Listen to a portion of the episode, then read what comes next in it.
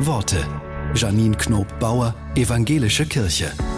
Die Theologin Dorothee Sölle empfiehlt, heute am Sonntag mal aussteigen aus der Routine.